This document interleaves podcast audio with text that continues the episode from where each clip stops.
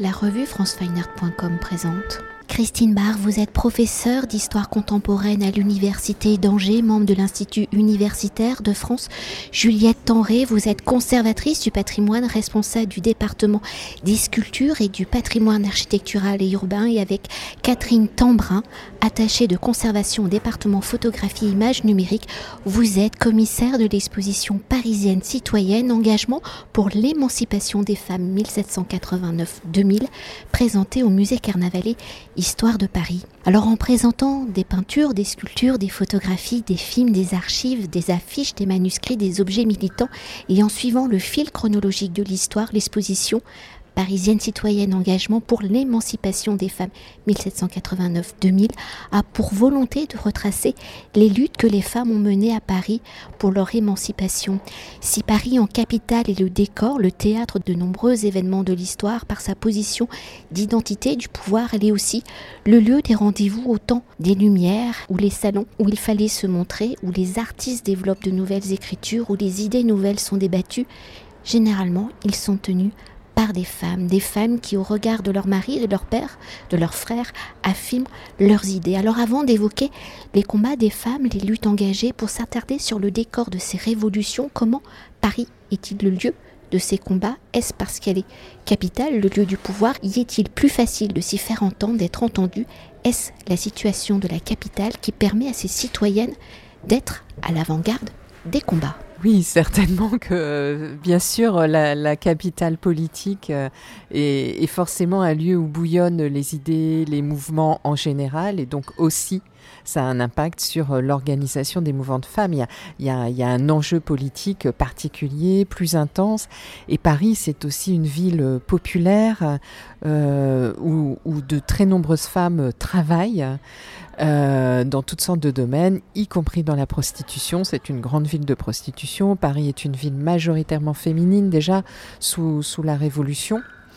Et, donc ça peut expliquer aussi l'intensité de, ces mouvements de femmes euh, à, Paris. Et puis Paris est aussi une ville cosmopolite, c'est-à-dire que beaucoup d'étrangères viennent à Paris attirées par euh, la vie intellectuelle, la vie culturelle, la vie artistique ou la possibilité de vivre plus librement que dans des endroits où le contrôle social est très fort. Pour entrer au cœur de l'exposition, comme elle est abordée de manière chronologique avec la date de 1789 et la Révolution française. Alors si la Révolution française est à l'origine de la Déclaration des droits de l'homme et du citoyen qui programme l'égalité des citoyens devant la loi, quelles sont les premières avancées pour les femmes? Quelles sont les actrices qui permettent d'acter ces avancées, si ces avancées sont éphémères, qu'il y aura un recul avec le Code civil de Napoléon, comment les actions menées lors de la Révolution seront-elles le socle des futurs combats à mener? Alors vous avez prononcé le mot action et c'est très important. Il y a déjà la possibilité de se réunir euh, qui est fondamentale, euh, de s'informer, euh, de participer, euh, de s'informer sur les, débats. Euh, les, femmes sont admises dans les tribunes simplement hein, pendant, pendant la Révolution et des clubs de femmes sont créés à Paris. Alors d'ailleurs c'est plus tard que en province et euh, sont des, lieux d'échange absolument euh, essentiels où l'idée de citoyenneté des femmes va se développer, euh, l'engagement des femmes pour la révolution, pour avoir le droit aussi de se battre les armes à la main pour la révolution. Ça, c'est une toute petite minorité, mais c'est quand même remarquable, hein, parce qu'elles veulent à la fois le, droit politique et puis le devoir de défendre sa patrie qui va avec le, droit politique. Donc ça, c'est par exemple Théroigne, hein, qui n'est pas une Parisienne, elle vient de Liège Hein, là, on voit le, rôle des étrangères à Paris, par exemple. Et puis Olympe de Gouges, qui n'est pas si connue que ça à l'époque, qui est une femme de théâtre et euh, qui a écrit euh, la Déclaration des droits de la femme et de la citoyenne en 1791 pour... Euh, réagir à une déclaration des droits de l'homme et du citoyen qui ne concerne que, les hommes.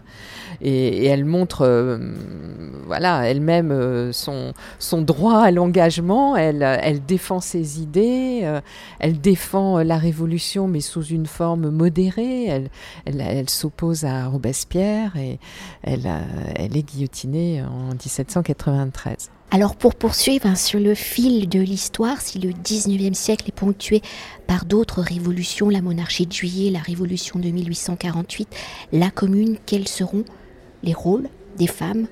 Comment les actions, hein, j'aime bien ce mot, comment les actions vont-elles être des sources de réflexion pour les suffragettes, pour que les femmes soient également actrices de la modernité qui se dessine? Effectivement, on a essayé aussi euh, dans l'exposition de, rendre compte de la diversité des modes d'action en fait des, groupes féminins.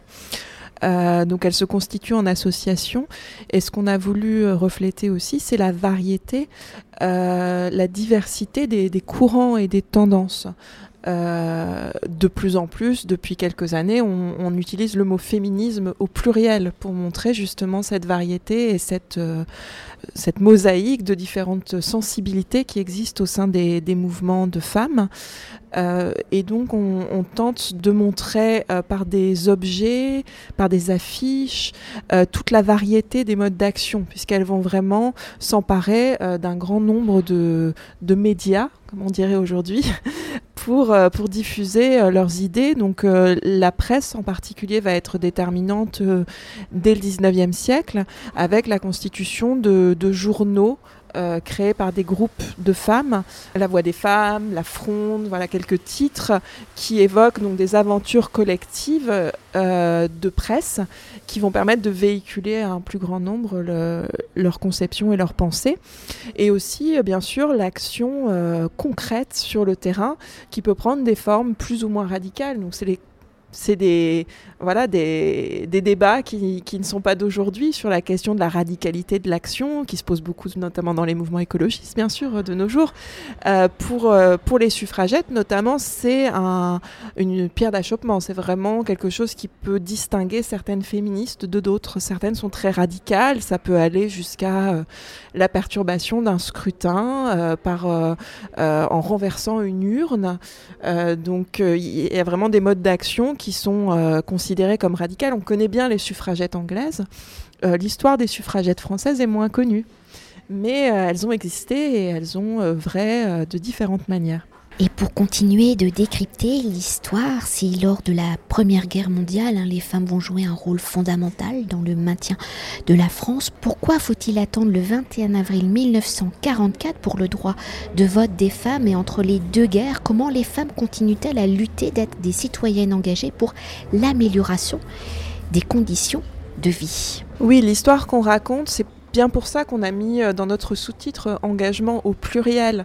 Euh, donc par le titre de citoyenne, enfin notre titre parisienne citoyenne, on emploie le terme citoyenne dans un sens très large. Donc c'est pas uniquement la question des droits politiques qui est traitée dans cette exposition, mais l'émancipation dans tous les domaines de la, de la vie. Et effectivement, euh, c'est sous cet aspect qu'on les présente, c'est-à-dire les femmes vont être actives dans la société et s'engager dans des sujets d'actualité euh, euh, divers et non seulement sur la revendication du droit de vote pour poursuivre, une autre date de l'histoire sera charnière, c'est mai 68, où à partir de ce moment-là, les femmes revendiquent le droit d'être actrices de leur corps, où les textes de loi actent ces actions. Alors quelles sont ces actions? On les connaît, hein, mais pour remémorer leur date, ces fameuses lois, quelles vont être les structures qui seront associées, montées pour aider et accompagner les femmes?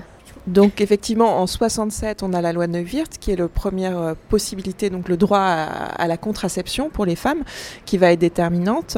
Les années 60, c'est aussi euh, l'arrivée à Paris du premier centre de planning familial, dans la suite d'une association euh, fondée quelques années plus tôt, Maternité Heureuse, qui donc défend la possibilité pour les femmes de d'exercer un contrôle des naissances pour espacer les naissances.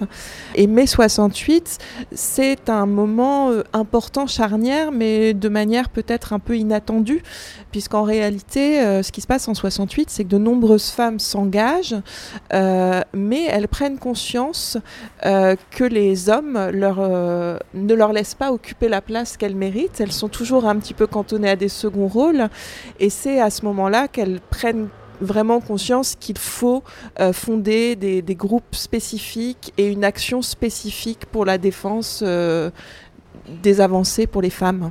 Va aussi avoir un effet sur la radicalisation des, luttes féministes. Donc il y, a une nouvelle vague féministe qui commence avec la création du MLF euh, en 1970 et des, actions euh, qui vont être plus radicales, la multiplication des groupes de femmes, euh, la revendication de la non-mixité aussi comme outil politique. Donc c'est une rupture avec une première vague qui avait été dans l'ensemble plutôt réformiste. Il y a une radicalisation qui a un effet quand même de, de l'esprit euh, mai 68. Et pour conclure notre entretien, si l'exposition s'arrête à la date charnière de 2000, où depuis les combats continuent en retraçant ainsi plus de 200 ans d'histoire au regard du temps long justement de l'histoire en cette courte période d'être passé d'un statut de mineur à l'égal des hommes devant la loi, les avancées sont quand même phénoménales. Pourtant, dans la pratique, dans les mentalités, il y a encore beaucoup à faire. Alors aujourd'hui, quels sont les combats menés hein, Même euh, l'exposition l'aborde quand même légèrement. Et comment espérez-vous surtout que cette exposition puisse un outil de débat? Alors effectivement, on a, nous, choisi de s'arrêter en, en, 2000, tout simplement parce que ça nous semblait aussi des, des jalons euh, vraiment significatifs dans le domaine euh, strict de la citoyenneté au sens politique. Donc on commence avec la Révolution en 1789 et le premier moment où les femmes se revendiquent citoyennes, et on s'arrête en 2000 avec euh, la, loi qui est promulguée, qui favorise la parité en politique et qui va être déterminante puisque c'est véritablement à partir de cette date qu'on aura euh, meilleure représentativité des femmes dans les, dans les mandats politiques. Effectivement, on s'arrête en 2000 dans l'exposition, euh, mais il faut souligner que notre programmation culturelle qui est adossée à l'exposition euh, donnera une large place aux années euh, plus contemporaines, donc de 2000 à nos jours et nous permettra d'aborder justement cette troisième vague féministe. On s'arrête vraiment à l'aube de la troisième vague féministe avec l'exposition, mais ce qu'on a essayé aussi de montrer euh, tout au long du parcours, c'est que les revendications qui sont particulièrement importantes pour les jeunes féministes de, la jeune génération, euh, comme par exemple toutes les revendications autour de l'espace public, la possibilité pour une femme de pouvoir circuler librement, euh, sans craindre les violences, etc., sont des préoccupations qui ont euh, irriguer euh, tous les combats féministes euh, depuis euh, les origines et en particulier, notamment pendant les années 70 à 90, c'est aussi un, sujet de débat important. Et la question, bien entendu, de, disposer librement de son corps. Si en France c'est un droit qui n'est pas remis en cause, on peut constater quand même que l'actualité nous montre que dans de nombreux pays, euh, euh, il y a régulièrement des menaces euh, à ces droits euh, fondamentaux pour les femmes. On a euh, effectivement euh, choisi d'adopter un discours particulier en direction du jeune public. On espère qu'ils viendront nombreux dans l'exposition découvrir cette histoire, l'histoire de leur mère, de leur grand-mère et des combats qui ont été menés, notamment pour euh, les jeunes féministes qui ne connaissent pas forcément dans le détail toute cette histoire, mais aussi euh, tous les jeunes qu'ils découvrent en fait l'ampleur des mouvements et euh, de où nous sommes partis en réalité. Euh, il est assez incroyable de se rendre compte que jusqu'à très récemment, une femme devait avoir l'autorisation de son mari pour avoir un chéquier, pour exercer certaines professions, etc. Donc c'est toute cette histoire aussi qu'on entend dans cette exposition racontée aux plus jeunes de nos visiteurs. Merci beaucoup. Cet entretien a été réalisé par franceweiner.com.